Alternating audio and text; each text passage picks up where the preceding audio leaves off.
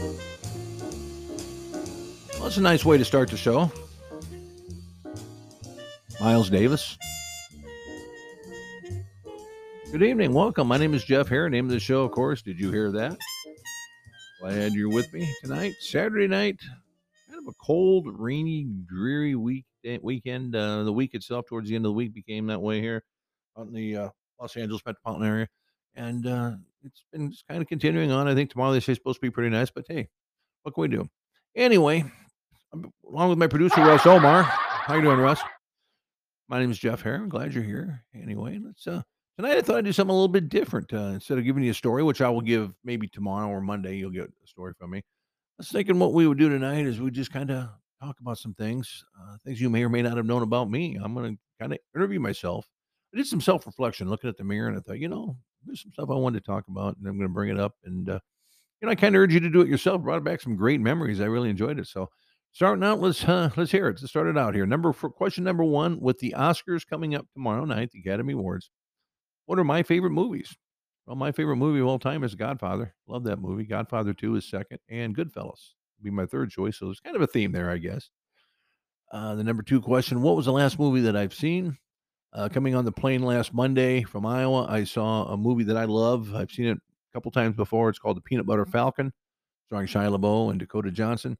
Love that movie. And before that, I saw Casablanca. I got it was a long flight, and I got two movies in, so I was pretty happy. And I love Casablanca too. I've seen that I don't know how many times. Absolutely love that movie. To no end. Uh, the next question: What uh, book was the last book I read? The last book I read was a book called "It Was Never About the Babe." And it's the history of the Boston Red Sox. It was a great story, a great show, a great movie, great movie. What am I talking about? Great book. I don't read many books. I read a lot of magazines, but I really don't really read a lot of books. But uh, it was never about the babe. It's a good book. I enjoyed it tremendously. Book I read before that that I really, really enjoyed tremendously is a book called Showtime. It was a book about the building of the Laker dynasty, the LA Laker dynasty in the NBA back in the 80s, which continues pretty much up until just a couple years ago. And it's, it's still intact in some form. But anyway, is a book called Showtime. My brother in law actually gave it to me. He bought it for me for Christmas and then forgot to give it to me one year. And then they moved sometime later and he found it and he felt real bad. He gave it to me. He said, Hey, I meant to give you this. And Keith Barnes, I forgive you. I know you listen. I know you read my stuff and I forgive you. It's a great book. I absolutely love it. So thank you. and uh, it's called again Showtime about the Laker dynasty. Now, the next question. If I were, what, what do I consider a perfect evening? What would be a perfect evening? Well, to me, a perfect evening would be a Thursday, rainy night. I'd be sitting in a club drinking Manhattans and listening to jazz. A jazz club drinking Manhattans. How could that be wrong? I think it'd be incredible.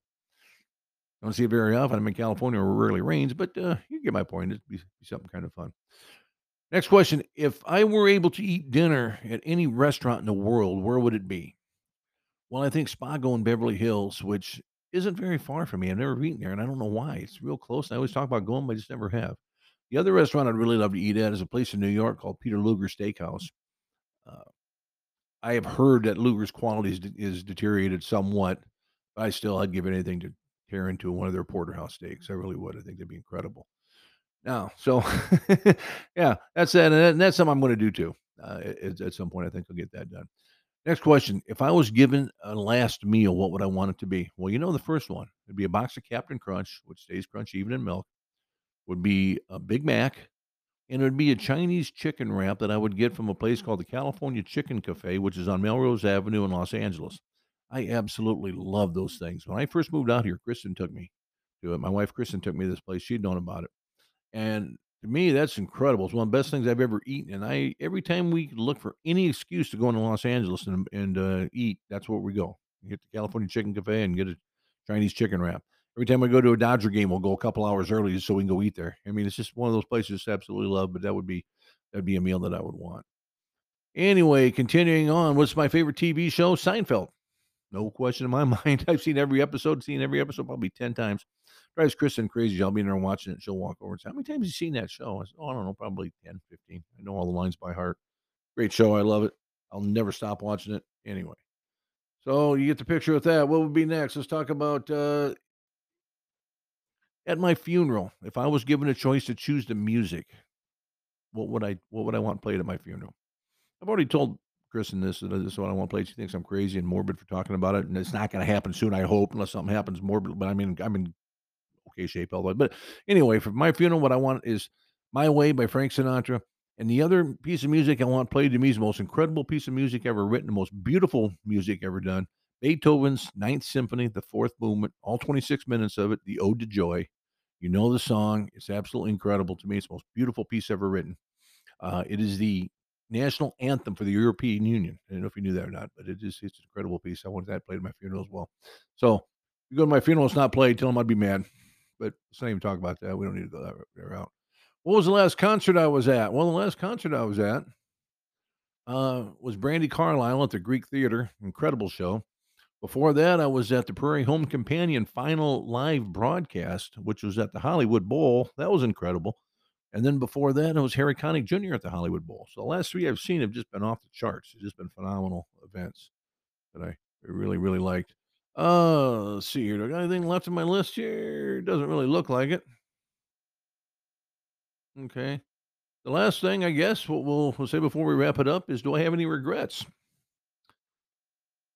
And the answer to that, I, I, I like to. I wish I could use a Sinatra line where I would say, you know, regrets I've had a few, but then again, too few to mention. And I think that's largely true. But if there is one thing I would like to say, and I think it is something that every one of us, when we get to a certain age, would agree with, I really honestly wish that when I was younger, I didn't spend as much worry or angst, may be a better word, on things that really didn't matter.